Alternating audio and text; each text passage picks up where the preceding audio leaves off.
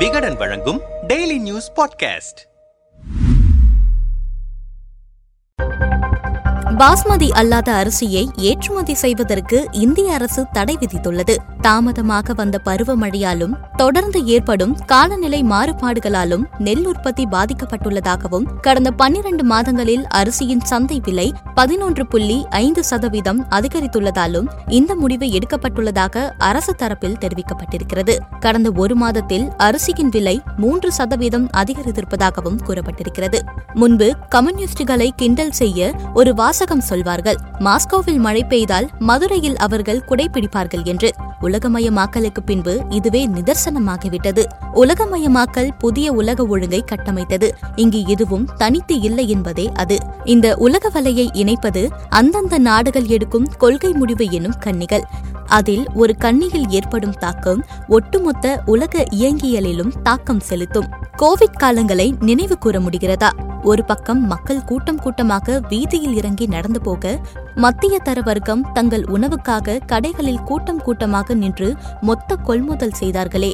அப்போது நமக்கு சில சொற்கள் அறிமுகமாகின.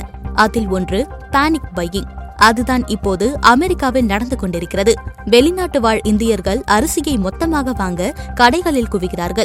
ஓரளவு நிலைமை கட்டுக்குள் இருந்தாலும் இந்தியாவில் அரிசி ஏற்றுமதி தடை என்பது பெரும் அச்சத்தை அங்கு விதைத்திருக்கிறது. அந்த அச்சத்தில் நியாயம் இல்லாமலும் இல்லை. ஏனெனில் சர்வதேச அளவில் இந்தியா மிகப்பெரிய அரிசி ஏற்றுமதியாளர். அதை உள்வாங்கினாலே ஏன் அமெரிக்கர்கள் அச்சப்படுகிறார்கள் என்ற காரணம் புரியும். சரி உலகின் மிகப்பெரிய அரிசி உற்பத்தியாளரான இந்தியா அரிசி ஏற்றுமதிக்கு தடை விதித்தது ஏன்? உலக அரசியலை கடந்து கொஞ்சம் சூழலியலையும் தெரிந்து கொண்டால் இந்த காரணத்தை புரிந்து கொள்ளலாம். எல் நினோ தெற்கு அலைவின் ஒரு அங்கமான எல் நினோ காலகட்டத்தில் இப்போது இருக்கிறோம். எல் நினோவின் போது பொதுவாக வெப்பநிலை அதிகமாகவும் மழைப்பொழிவு குறைவாகவும் காணப்படும். இதுபோன்ற பாதிப்புகள் ஏற்கனவே உலகின் பல நாடுகளில் வர தொடங்கிவிட்டன. உதாரணமாக தாய்லாந்தில் சென்ற ஆண்டை விட இருபத்தி எட்டு சதவீதம் குறைவான மழையே பதிவாகியுள்ளது இந்தியாவை பொறுத்தவரை இந்த ஆண்டின் தென்மேற்கு பருவமழை தாமதமாக தொடங்கினாலும் தீவிரமாக இருக்கிறது. அது விவசாயத்தை பாதிக்கிறது. வட இந்தியாவின் பல மாநில மாநிலங்களில் கடும் மழைப்பொழிவால் நெற்பயிர்கள் முழுகின. பஞ்சாப் மற்றும் ஹரியானாவில் நெற்பயிர்கள் பாதிக்கப்பட்டிருக்கின்றன. பிற மாநிலங்களில் நடவுக்கு காத்திருந்த வயல்கள் மழை இல்லாமல் காலியாக கிடக்கின்றன. ஒட்டுமொத்தமாக பார்க்கும்போது சென்ற ஆண்டை விட ஆறு சதவீதம் குறைவான பரப்பளவிலேயே நெல் பயிரிடப்பட்டிருக்கிறது. பருவமழையின் தொடக்கத்திலேயே இத்தனை பிரச்சனைகள் ஏற்பட்டிருப்பது கொஞ்சம் அச்சமூட்டுகிறது.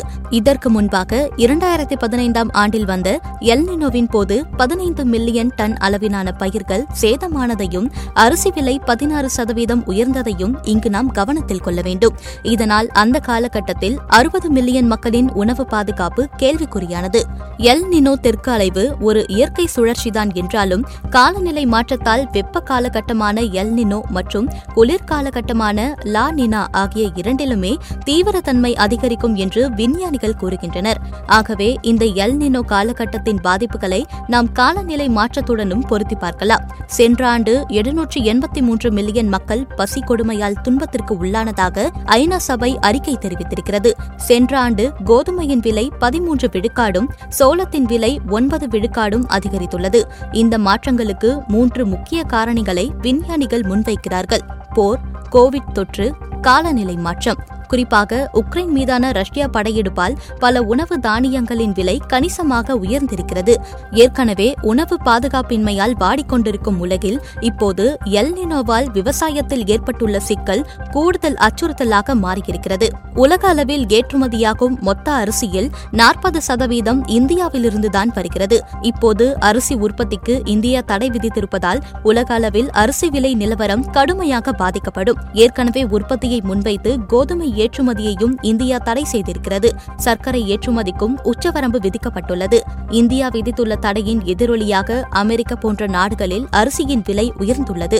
கோவிட் பெருந்தொற்று காலத்தில் அச்சம் காரணமாக பலரும் பொருட்களை வாங்கி குவித்தது பலருக்கும் நினைவிருக்கலாம். அமெரிக்காவில் பல கடைகளில் அதுதான் நடக்கிறது. சில கடைகளில் ஒருவர் இத்தனை கிலோ அரிசியை மட்டுமே வாங்கலாம் என்பது போன்ற உச்சவரம்புகளும் அறிவிக்கப்பட்டுள்ளன. ஐக்கிய நாடுகள் சபையின் உணவு மற்றும் விவசாய கூட்டமைப்பு அரிசியின் விலை ஏற்கனவே உச்சத்தில் இருப்பதாக அறிவித்திருக்கிறது. கடந்த பதினோரு ஆண்டுகளில் இல்லாத அளவுக்கு அரிசியின் விலை உயர்ந்திருப்பதாக இக்கூட்டமைப்பு தெரிவித்திருக்கிறது. இந்த சூழலில் இந்தியாவின் அறிவிப்பு உலகெங்கும் அதிர்வலைகளை ஏற்படுத்தியிருக்கிறது என்றே சொல்லலாம். இது உலக அளவில் தாக்கத்தை ஏற்படுத்தும் என்பதால் கட்டுப்பாடுகளை நீக்குமாறு இந்திய அரசிடம் கேட்க உள்ளோம் என்று சர்வதேச நாணய நிதியத்தின் தலைமை பொருளாதார நிபுணர் பியர் ஒலிவியா புகாஷன் தெரிவித்திருக்கிறார். காலநிலை மாற்றம் தீவிரமடையும் போது உணவு பாதுகாப்பில் இத்தகைய சிக்கல்கள் ஏற்படும் என்று வல்லுநர்கள் முன்பே கணித்திருக்கிறார்கள்.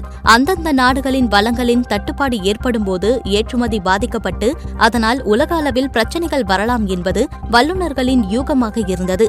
ஆனால் இது எங்கோ எதிர்காலத்தில் நடக்கவிருக்கும் நிகழ்வாக அல்லாமல் இப்போதே நிகழத் தொடங்கியிருப்பது பிரச்சனையின் தீவிரத்தை காட்டுகிறது.